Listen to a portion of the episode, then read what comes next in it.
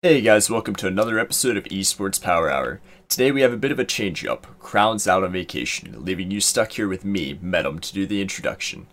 Today we'll be talking about Amazon sponsoring NRG Esports, Team Liquid partnering with Mobalytics, Rocket League sponsoring WWE, and Hollywood hosting a new esports team.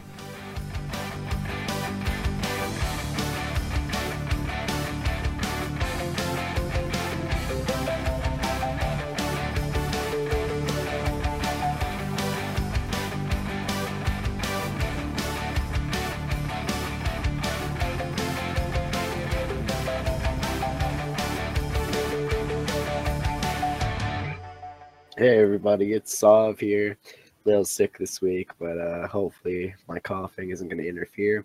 Format change for this week. We've only got two people, and so we're doing away with the timer thing because Metum and I are two people who can have a decent conversation without interrupting one another, hopefully. So uh, sit down, nice comfy chair, get some tea, going to relax. We're going to talk about some esports. And to kick us into the first topic, I'm going to throw it back to Metum. Alright, so starting off today, Sov and I will be talking about both NRG and Amazon Mobile finalizing a one year sponsorship agreement with Vainglory and Hearthstone. NRG's co-founder, er, co-founder Andy Miller told ESPN, We made our careers in the lightning fast space of mobile billing, content, and monetization. We are firm believers that the mobile esports scene will see similar acceleration and are excited by mobile only titles like Vainglory. Amazon Mobile's first approach to their the sponsorship really struck a chord with us. They're really forward thinking about mobility and together we should we should shine a spotlight on Amazon's many mobile efforts. So, my question to you, Sov, is with eh, one of the world's largest online purchasing companies getting involved in esports, how much of an impact do you think it will make with mobile esports? I think it has a fairly significant impact. A big name like Amazon coming in um, definitely starts to drive the force across for many of the other bigger, m- many bigger names. Um, it wouldn't surprise me if something like Google started taking a look at even little things or just dis- discussing the topic in the office, that sort of thing within with this announcement coming through. Um, now, obviously, the financial terms of the deal weren't disclosed, uh, and again, it is only a one-year sponsorship, so it doesn't it doesn't give you a whole lot as to what the deal necessarily entails. Uh, just that it is going to be following specifically NRG's Hearthstone and Vainglory teams. That's not their championship winning Smite team. It's not their NA title holders uh, in Rocket League. It's Hearthstone and Vainglory, which does make sense considering it's an a mobile platform that Amazon has used partnership for. And these are both two mobile games something to that extent. So I, I think it makes the most sense in terms of teams specifically. But yeah, to answer your question, I think it definitely starts to get some of the bigger names talking or starting to look into uh, this sort of thing. So one of the big things that they had mentioned is that they're having teams wear the Amazon coin logo on the front of their jerseys and have to do some road shows and whatnot. So I'm kind of wondering that opens up the grounds for a future sponsorship deal. It might just be like a test for this one year, is one thing I'm really wondering. Do you right. think that they're gonna keep it as one year? Or, I mean, it doesn't make much sense to only do one year if they're making the add a logo to their jerseys. I think it. I think it depends. It depends from more so Amazon's perspective what it is necessarily that they get out of it. This year doesn't hold many um, many limitations for them. It's more so a way to kind of put your toes in the water. It it that one year deals don't really have any implications. That's why you see like in traditional sports, um, people sign like entry level contracts for a year. Um, most of them are lesser known players or players who've no one's really heard of. So something like this is isn't out of the realm of expectation. Um, especially for Vainglory, since Vainglory popped up relatively recently, and while the hype has been fairly well received, it doesn't have much of a history to go off of. Hearthstone has been around for I think a couple or three years now, um, or something to that extent. So, it, it to me it depends what Amazon thinks that they can get out of it, and as the year of the deal kind of starts to come to a close, it'll it'll be a broad spectrum of okay, this is kind of where the money came from. Is it sustainable?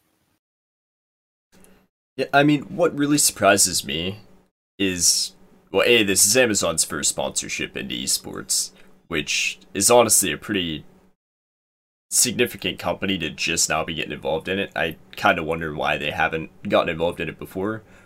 But that kind of brings me to the second point of Amazon owning Twitch. So they kind of already sponsor it. It's not necessarily a sponsorship, but all the tournaments and everything are hosted on Twitch, which is owned by Amazon. So is Amazon Mobile a completely separate stock and entity in its own, or do you know how that actually works? I don't know 100%. I think how it operates is like its own separate wing. Because if you, okay, if you imagine sort of a parent company, we'll take, um, I don't know, we'll take generic esports organization A. And they have their hand in a bunch of different different teams and um, games, right? It could be an instance of, you know, like while Amazon still signs your paycheck, you have complete control over kind of how it goes and how it operates and that sort of thing. So I, I think Amazon still has like control of it, obviously, but for the most part, it kind of runs as its own little. I I don't want to use the term like rogue operation, but it's it's kind of like one of those things off to the side where they do get they get to do their own thing and like there's while they're still watched, it's no one really pays attention to them. I, I obviously that's just my personal opinion. I don't really know too much about it. So it's kind of like how you think it's kind of like how I believe Google has two separate stocks. It's Google Alphabet and just Google. So it's probably something like that then. Yeah, that's possible. So if Amazon owns Twitch, which all these tournaments are live streamed on, and they own one of the teams, couldn't it lead to some favoritism in the Twitch realm and make some teams sign away from them and that side of things, don't you think? And like go to Azubu or Hitbox?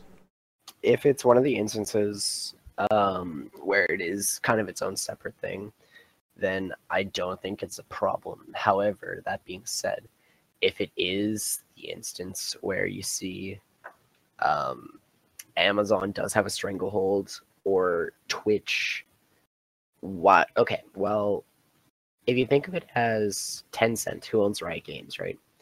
Riot Games still gets to operate how they want, but Tencent has a majority stake. So it's completely possible that Twitch still operates how it wants, but Amazon has a majority stake. So Twitch can still choose like their partnerships and that sort of thing. But I don't think Amazon necessarily has much say, which is why Amazon is using this as like a separate venture. So while Twitch already has these deals forged with uh, teams and organizations and in these titles and all these all these streamed games and tournaments and that sort of thing. I think it's the same relative uh, deal with uh, Amazon Coin doing kind of their own separate sponsoring thing, but it's all still under the same parent company.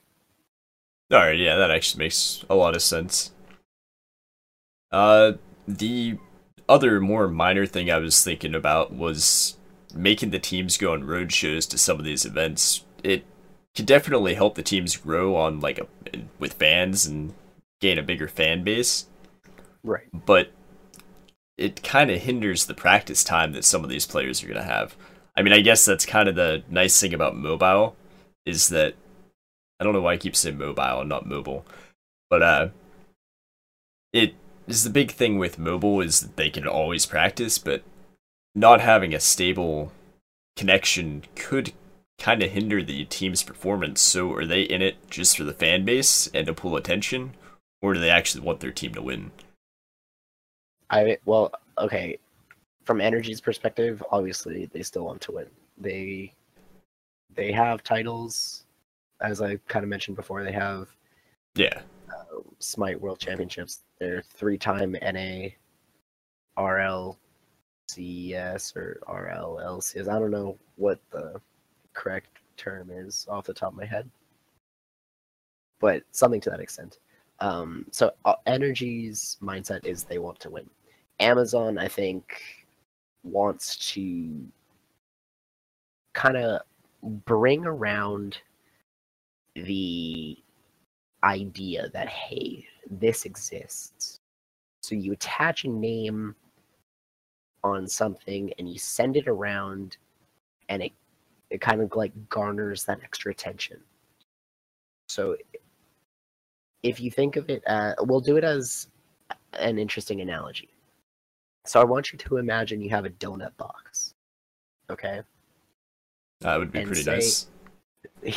say there's this donut that you really want to kind of test the um, general public's um, idea on whether or not they like this donut, whether this specific type of donut is popular. Okay. So this donut, in this essence, is going to be NRG. Now, the rest of the donuts are donuts that people already like, um, are staples for the bakery, you know, fan favorites, that sort of thing. The other donuts are going to be labeled as Amazon slash um, more recognizable brands. Okay. So you're going to take this box of donuts and you're going to put it out for a taste test in these road shows. And you're going to ask people to try the donuts, but you're going to record specifically the reactions of the NRG donut, so to speak, right? This is kind of how they're going to test is this city a an esports market city. This also ties into something that we've talked about previously in other weeks with franchising, uh, that sort of thing. So, this data that Amazon could collect from this is actually incredibly valuable. And obviously, some people sell data and that sort of thing to other companies, specifically for information. Um, All right, so, so, I, I, oh, go ahead. oh no, go ahead. Sorry. So I get what you're saying, and I do agree that data is really important with all this franchising that's going on. I think the donut example was kind of a long yeah, shot. Maybe it, maybe it was kind of a stretch. I, I mean, you know, I walked away a little bit hungry, but you know, that's life. Yeah. Yeah, you know, thinking about it now, maybe it wasn't the best example, but uh, I think I think most people still kind of get where I'm going with it, even though it's not the most clear path. Yeah. But uh we, we we took the scenic route. Yeah, you could say that again. So, yeah, I definitely think that the whole thing is going to open up, hopefully, some Google sponsorships as well, because as we all know, Google has a decent amount of money that they could throw into esports to help it grow. But uh, unless you have something else to say, I think it's about time to actually move on to the next subject after a short break. No, I think that's everything that I have. So we are you're good to toss it. Alrighty, then we will come back and talk about the Team Liquid's attempt to group up with Mobalytics.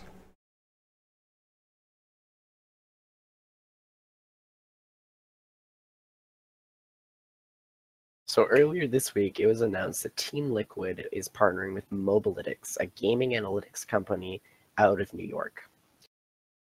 So the platform Mobalytics has built basically dissects players' data and offers insights on how to enhance and develop the talent with a focus on optimal performance.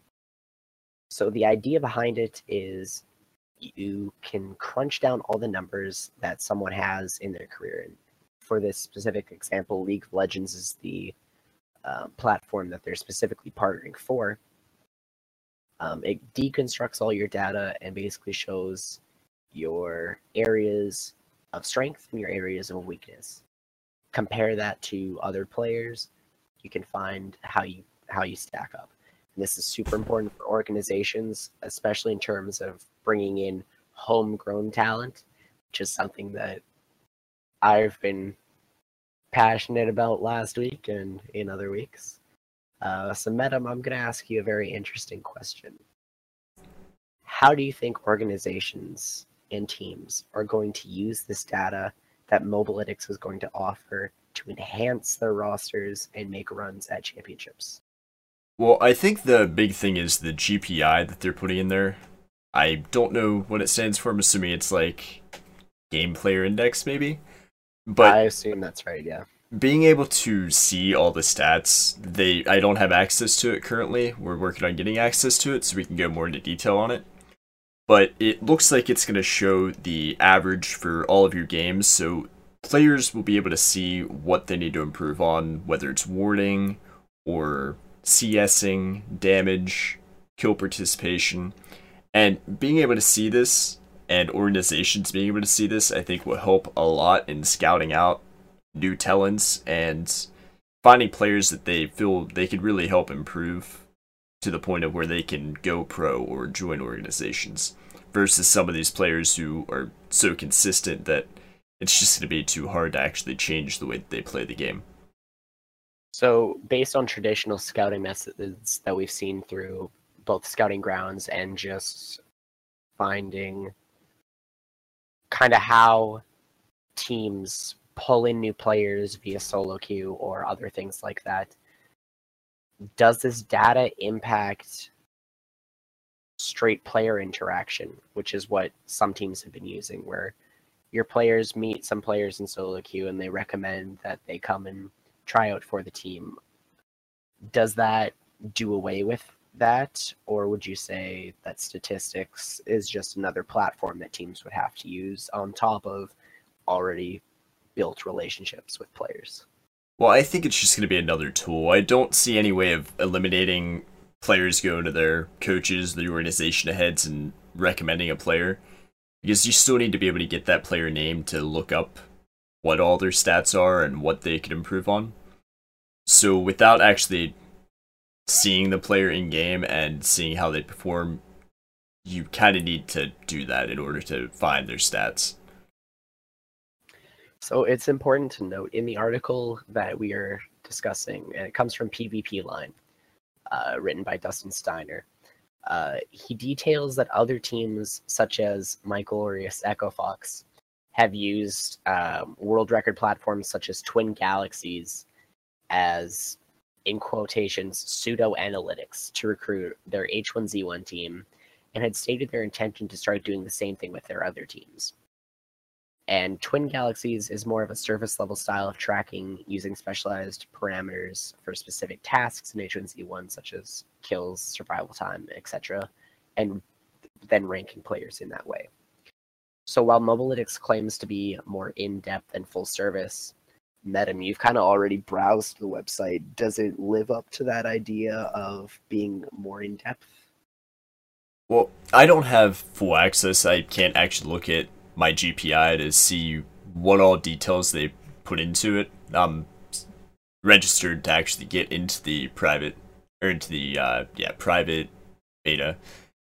But from what I'm seeing, it's a lot of stuff that op.gg has, and there's a little bit more. And honestly, I think the organization of it just looks so much better. So I do think it would live up to that. I it would be nice if they added a ladder so you could actually see each player. So it can eliminate the just having to go to solo queue and find a player's name to look them up. But I do think it lives up to the hype, and I think it will keep on going strong if they keep it up to date and don't have servers crash whenever Reddit finds out about it. It's super important, as I said, kind of when we started this topic, that this is able to be used to scout homegrown talent. Um, uh, we've discussed it before. It's something that kind of we've all agreed on is something that needs to be addressed here in North America specifically. But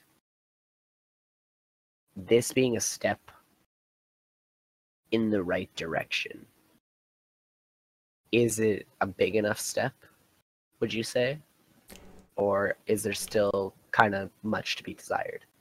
Really, any step is a big step, and it's a big enough step because any step's more than just standing still. But I think that there's always more to be desired. There's always something more that we can improve on. But uh, just something else I wanted to toss in there as well before uh, you fire off your next question at me. I think that it'll help out with individual coaching as well. So that alone will help improve the homegrown talent that you were just talking about. Because I mean, one of the things they have on here is CS at 10 minutes. CS difference at 10 minutes, wards per minute.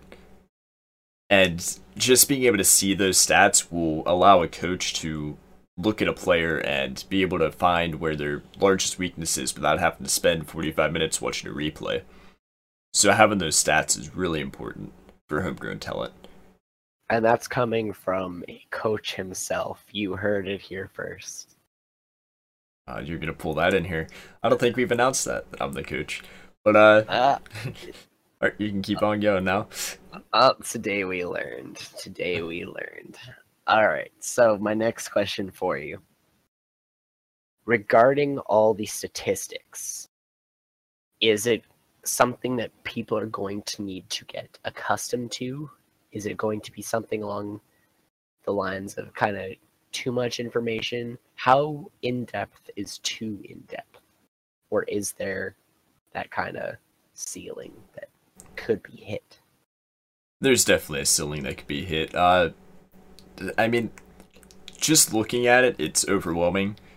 I mean, they have 15, 16 different tabs that you can click on and look at things like KDA, kill participation, and it's going to be difficult to get used to them all and actually understand how to read them it kind of comes with all charts and how difficult charts are to read for some people and the organization of it, which I think they really accomplished that pretty well. It'd be nice if they added a, as dumb sounds, a how to manual and just show people what they should be looking at. And if you could actually compare your stats to somebody else, which may be able to be done with the GPI, but what's out currently looking at it.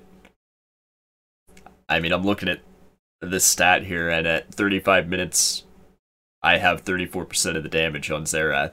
But what does a pro player generally have? What should I be looking for? So being able to see that GPI and where it finally lands would definitely be helpful, but I think the charts could be a little bit easier to read. Okay. Now, I'm actually loading into this myself because I didn't realize that you could actually search yourself. All your talk of all the organization got me pretty interested. Now, in terms of the layout, just kind of landing on your own personal summary, I think it's kind of interesting the way it goes down. Um, yours was, I guess, refreshed a little more than mine because mine is, mine says 21 wins, 21 losses with you specifically, and you were talking 21 24, I think, before we started this segment specifically. Now, where does the scouting scene kind of go from here, in your opinion? So now we, we're we're bringing in the extra statistics. We're bringing in ways to develop new players and facilitate new players and seriously look to try to bolster ourselves as a region in your opinion as a coach, as an esports persona, because you are famous here at RTE Famous. with the esports power hour, my man Metum, what would you say is the next step for facilitating our players here in North America? It's honestly hard to say without being able to look at what the GPI provides.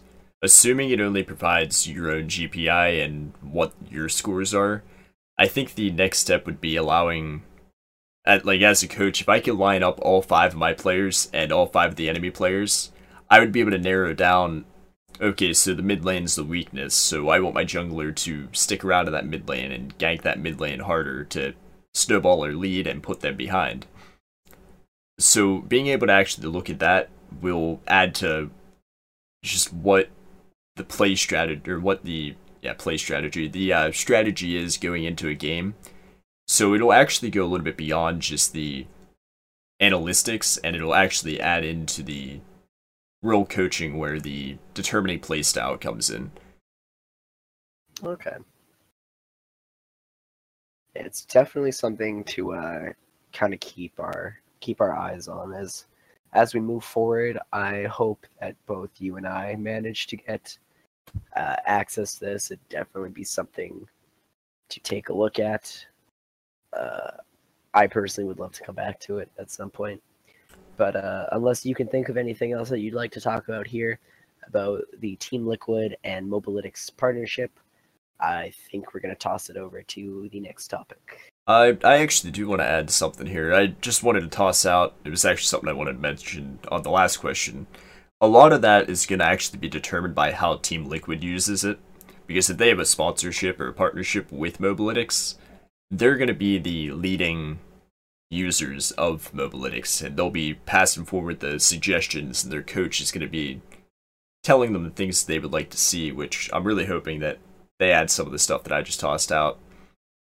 But uh, yeah, I mean, I think it's really nice to see Team Liquid and honestly any organization that's willing to go out on a limb to try to advance a region in a whole, while maybe even sacrificing themselves by giving other teams access to it, is really important, and it's nice to see and hear from.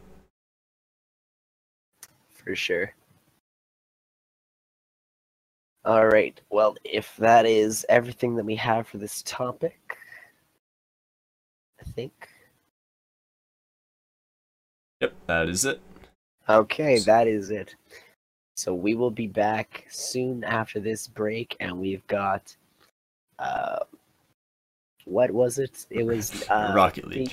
Yeah, it was Rocket League. It's Rocket League. So we've got a Rocket League sponsoring some WWE events um, coming up right after this.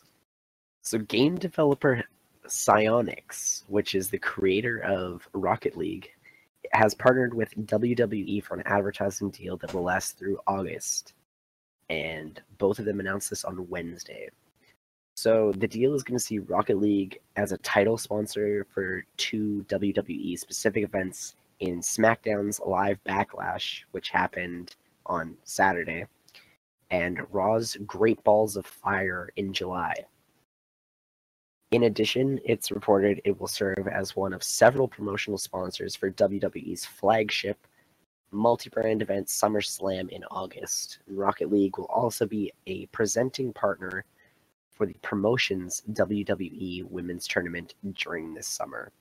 Metum, how interesting is this? It's flipped the script. No longer is it a big outside force coming in and sponsoring esports. Now it's esports coming in the other way. What do you think? I I honestly don't even know.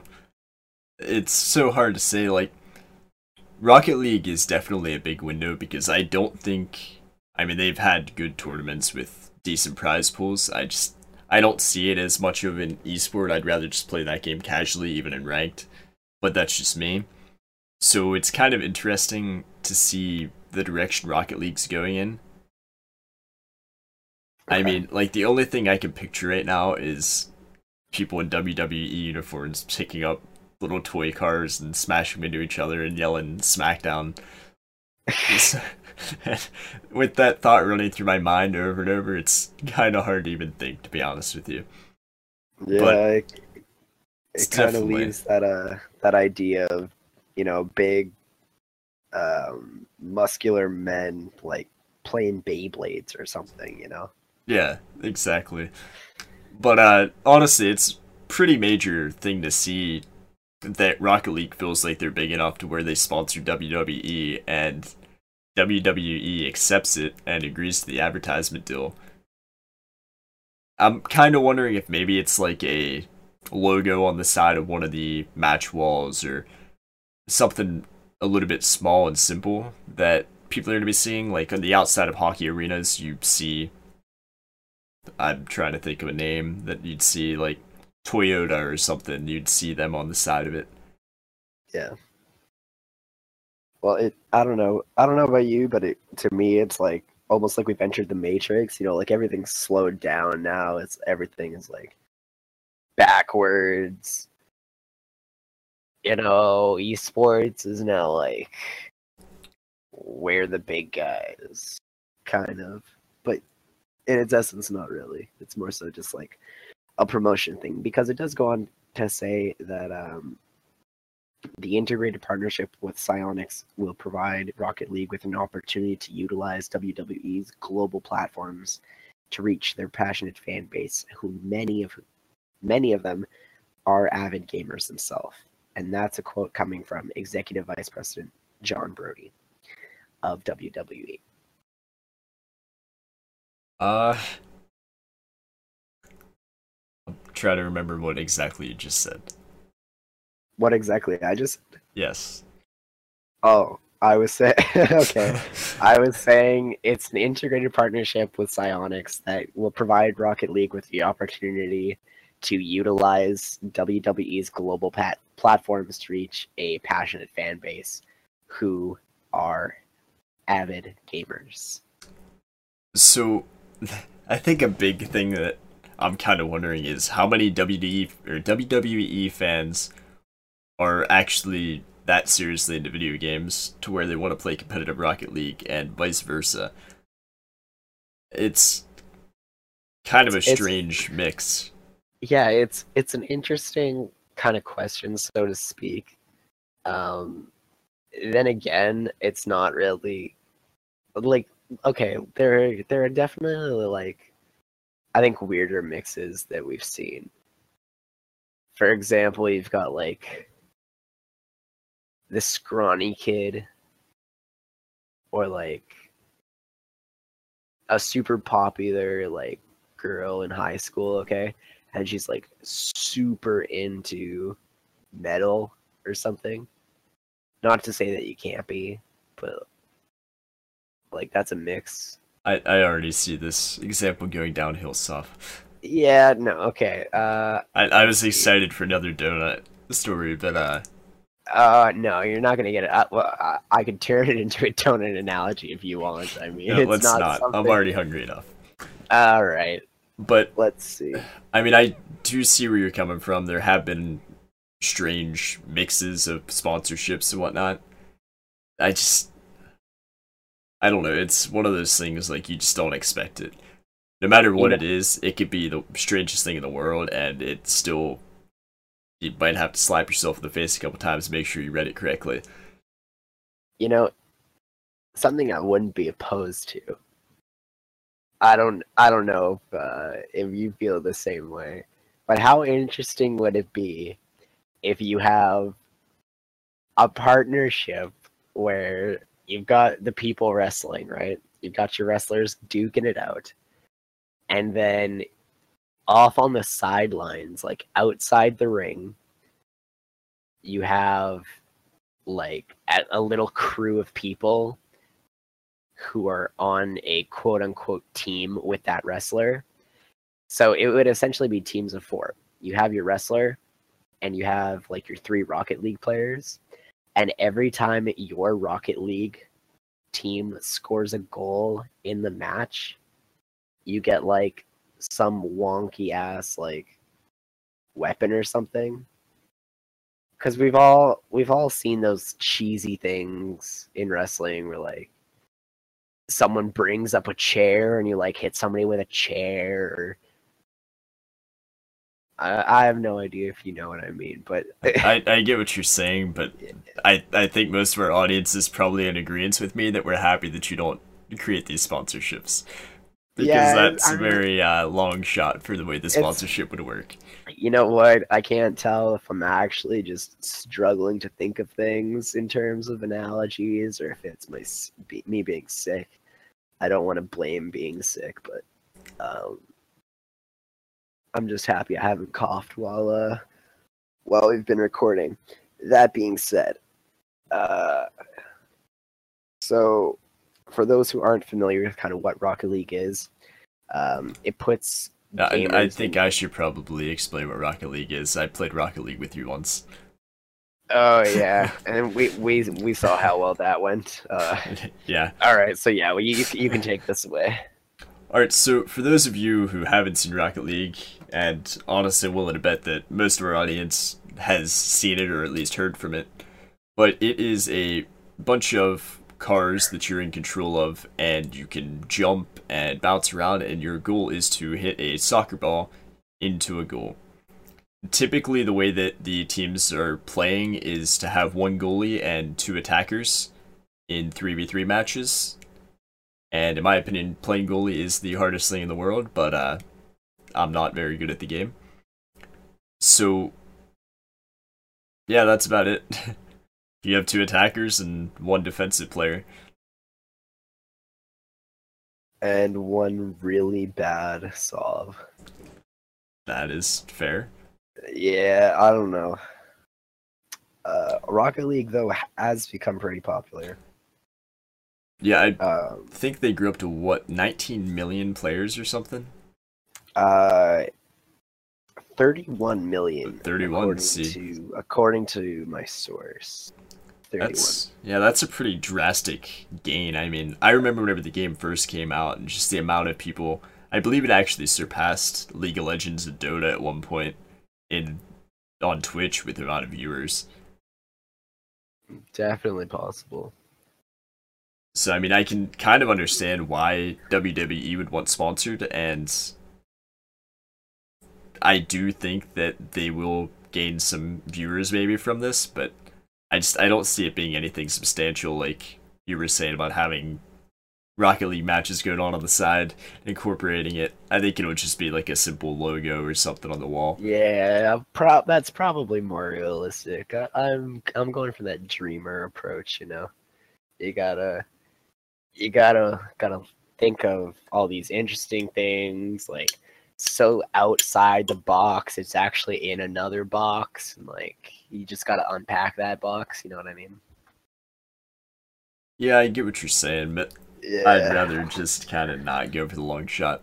I honestly, I think they'd probably lose viewers if they did your idea there. I know I wouldn't watch it. I wouldn't watch it anyway because it's not my thing, but I don't think most people who are avid fans would want to watch that. fair point fair point uh it just goes to show how much i know about wrestling But And Rocket League. Uh No, I well, okay, yeah, yeah, no, I, I won't try to, I won't try to save it. It's yeah, but uh, I think we can both be thankful that Crown isn't here because he has not played Rocket League either. So that's kind of I think we can, uh, I think we can both uh be safe to say we're we're happy we haven't been interrupted quite yet. Yeah, we've all been able to get off full conversations. But uh, Yeah, for the most part. on that note, I think we're uh, good to move on to Hollywood taking over Hammer's Esports as their home city. Or do you have anything else to add before we do move over? No, I don't think so. I think uh gonna pop on over to Rona and grab a couple hammers because Hammers Esports in Hollywood is up next.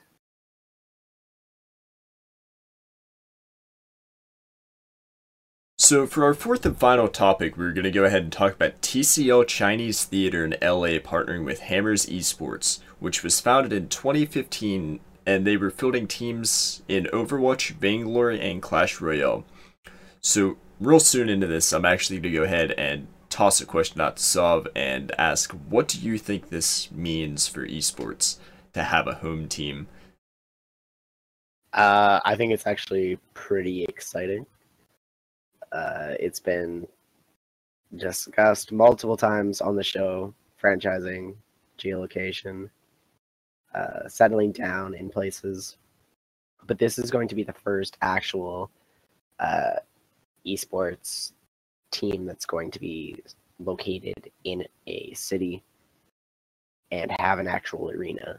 Well, uh, real fast, I sorry, I'm cutting you off. We were Oh, just no, real happy about that, but uh, why it's a little bit different from what we had talked about previously is it's not like it's a strictly Overwatch team that's taking over though. It's an arena and a home or a home field for lack of a better word for three different games.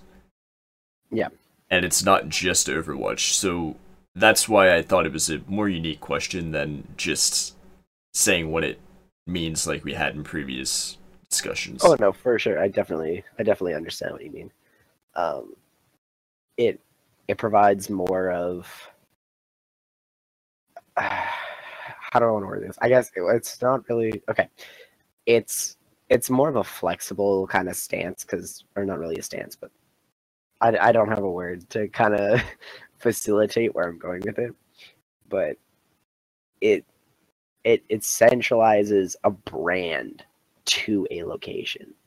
It doesn't lock down a game only kind of thing, if that makes sense.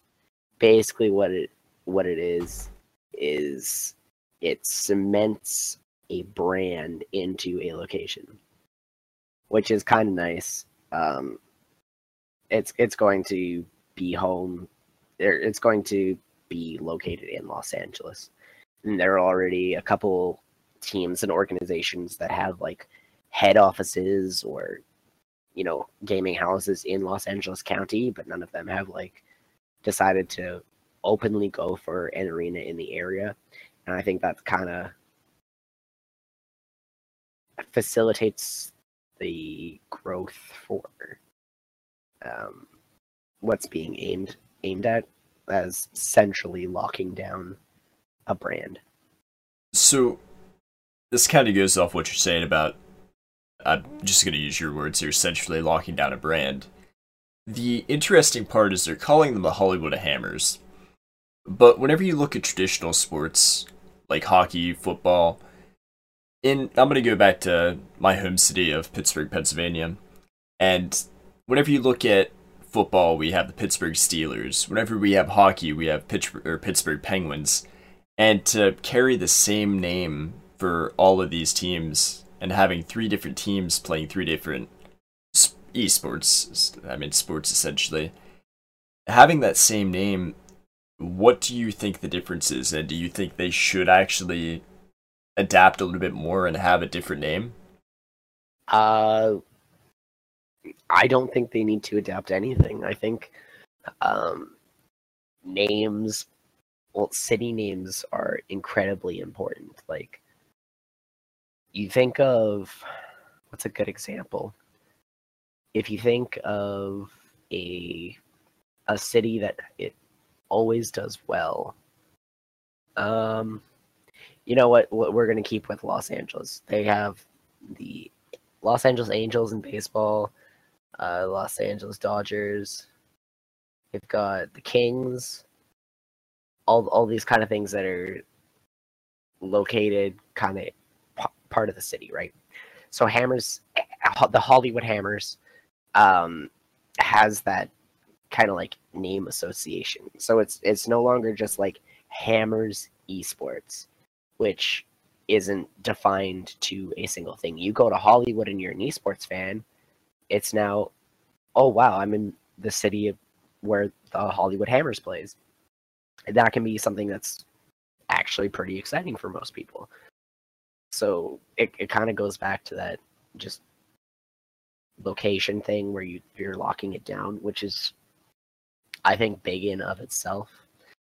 Name wise, yeah, I don't think it really it need, it needs to be changed in any stretch of the imagination. All right, so I'm gonna actually just go ahead and answer my own question with a different answer, just because I do have a little bit of a different opinion than you. Okay. The only issue that I see with keeping that single name is with scheduling. If I want to go see, we'll just go with the Hollywood Hammers. If I want to go see the Hollywood Hammers play Clash Royale, I'm not going to be able to just look and say, okay, Hollywood Hammers, I can associate that with Clash Royale. I have to look at it, realize that there's three different teams that go by the same name, and look a little bit more into the details of it. I don't think it'll cause a serious issue, but I do think it removes some of the clarity that you have in traditional sports. And Right. I think it would look better and sound better to be able to say that they have several other teams and team names to go by. It's also entirely possible that kind of the way. Well, okay, we'll use your example of if you wanted to buy like tickets to go see one of the teams play, right? Uh, if you think of it as you have like your overarching website, so it, it'd be like your NHL.com, your NFL.com, something like that. You can purchase tickets that way. If there was an overarching website for Clash Royale, to continue with the example, it would if you wanted like tickets to a specific team, you just it'd just be like a couple portals away from getting tickets directly for that team. So, as long as you kind of know, I think the avenues on how to acquire the tickets you're looking for, I don't think it necessarily poses a problem. But I I agree with what she said. It kind of it the problem could be there. It just ma- it's dependent on how it's tackled. Yeah, I mean it opens the realms to mis- or the realm to mistakes. Even if you did have separate websites, there's still going to be some of these other ticket selling companies. I can't think of one off the top of my head for some reason. And if someone's selling a ticket on there and they say, "Oh yeah, L.A. Hollywood Hammers play X date," and maybe they made a mistake during purchasing the tickets because some of those websites the way they work is they'll buy out a percentage of the tickets so that you have to go through their website at and have to read the ads so they gain money off of it and then purchase the tickets. Even if they're at the same price they're available on their website. And if there's just one mistake from one of the organizations that are doing this it could honestly just leave some of these fans upset and angered and leaving the Hollywood Hammers, for this example, to have to actually work to with their fans to not anger anybody. And I just I think it opens up the chance of having an error come through that could just easily be changed by making it the Hollywood Hammerheads just like add another word just to have that little bit of a difference. Right. Uh, okay, as, as just as a little side note, other than hammerheads, what what else would you have? Hammer hands, hammer feet. Yeah, hammerheads. Uh, honestly, I'm not very good with names. Crown even came up with a name for uh, our podcast because I am not a good name person. If I ever have a kid, my wife's had- naming it. I had esports power hour. What are you talking about? Wait, was that you? that was me. Oh, okay. I didn't come up with RTE, Um, but I came up with esports power hour. I'm I'm still giving Crown credit for Esports Power Hour after your WWE Rocket League. Feel okay. Well, uh, okay, well, uh, okay. But uh, yeah, I mean, I'm not very good with names. Like I said, if I ever have a kid, my wife's naming it because it's to be something real dumb. Fair enough. I mean, do you have any other thoughts, like ideas for names? Uh, hmm. Okay, well, if you got hammerheads, I don't think there's any other hammer animals. Go. Hollywood hammer nails. No, that yeah, that's pretty bad. that's See, you're not- just as bad as I am. It's not no well okay. no, not necessarily. I know what I would name my kids if I had kids. Or what I would aim towards, but Sov, Sovereign, no, actually. Sov 2, because you can't think of another mix of Sov. No, Sov 2 is taken. It was probably gonna be like XX Sov 234 uh XX. You know, something, something okay. like that. Okay, just go full blown, like, IGN status. Yeah, full blown RPG, like you know, you gotta get that name. Username unavailable, please try again. I can just see it now. You have a birth certificate. The doctor comes back and just hands you a screenshot saying the name's taken. That, oh my god, that would be a that would actually be a fantastic name. Hollywood Hammers. Doctor comes in, birth certificate Hollywood Hammers has been taken. But uh, Holly, Hollywood Hammerheads is taken. just to uh, get back on the topic, there's one more thing I actually wanted to add, and then whatever you have, then I'm pretty much out of things. But uh, just a couple other cities that have theaters that have actually played host to some major esports orgs. The Chita- or the Chicago theater played host to the League of Legends World Championship. The Wang Theater in Boston had the Dota 2 Boston Major, and Fox Theater in Atlanta hosted Counter Strike Global Offensive. So there's some of the bigger or, or bigger theaters that we could actually see doing the same idea if this goes well. Right. Can you think of any more off the top of your head, or are you Any more theaters or? theaters or anything to talk about going off this? Uh, I could definitely think of something to talk about. Uh, we'll keep with we'll keep with the esports th- scene uh, here in Canada. I don't know if they're doing something similar in the states where where you're located, um, but to my knowledge, Cineplex is doing a sort of esports tie-in where you can come in and play Call of Duty in the movie theaters at specific times, or uh, they're hosting tournaments for. Um, I'm, I'm not from. I think it's Call of Duty, but I'm not hundred percent sure because it's been some time since I've been there. But something to that extent, where you, like, yeah, you can come in and somehow play on the big screen and like play the play the tournaments in the theaters. So, yeah, I guess I'll throw it back to you with the question of is that something that should be explored throughout the United States as well? Or do you think that's just kind of like a little gimmick? Well, I just want to toss this out. I think we're talking of a different type of theater here. Oh no, not you're, talking yeah, movie no, theater. you're no, you're talking about like a stage theater, Yeah, like like uh, like plays and stuff, like ballet or like a like a performance hall, a concert hall, that kind of thing. yeah, Yeah.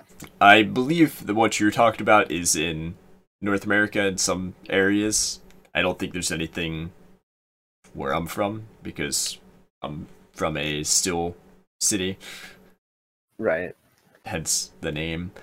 But uh, yeah, uh, I don't know. I think that it's worth exploring, but I don't see a resemblance to this. Honestly, I think it's well, I know it's different type of theater because you're not going to be able to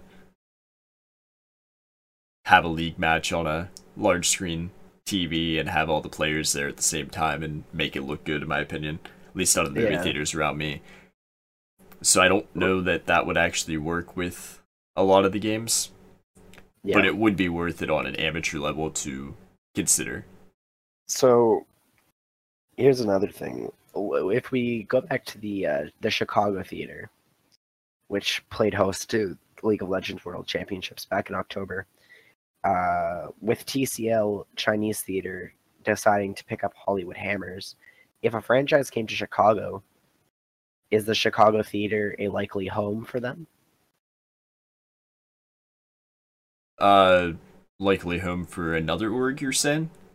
For uh, for yeah, like another a Chicago version of the Hollywood Hammers, the Chicago Oh, yeah. Cyclones, or something like that. I, I can see it now in headlines Chicago Chimeras, Ooh, that'd be interesting. The Full Metal Alchemist reference. But yeah, I don't see any reason why they wouldn't look to do it if it works out well. I don't think it'll happen anytime in the immediate future, just because why be the first one in the door whenever there's somebody else already knocking? I mean, it just doesn't make sense to take the potential hit whenever someone else is willing to. Yeah, it's kind of like a wait in the bushes sort of thing. Kind of see how it pans out. You know, That's kind of creepy. I've got another analogy I was gonna do, but uh, I think I'll I think I'll pass on it. It was actually a better analogy than the last couple I've done. But If it involved waiting in a bush, I don't think we should do it. I think uh, it, we should probably move on to the outro, actually. all right, yeah, there were no there were no bushes involved. Uh, I can I can assure you that much. But uh, well, everybody, that's gonna wrap up this week's episode of the Esports Power Hour. We really hope you enjoyed this week's show. Maybe learned something with uh with Metum and myself. Be sure to give us your opinion by emailing us at roundtableesports at gmail.com. Like us on Facebook and following us on Twitter. All those links are going to be in the description below here on SoundCloud. You can also support us on Patreon if you want to show some extra support for the cast and the show. And that's going to wrap up this week's show. I've been Sovereign. He's been Metum. We'll catch you back next week. Have a good week.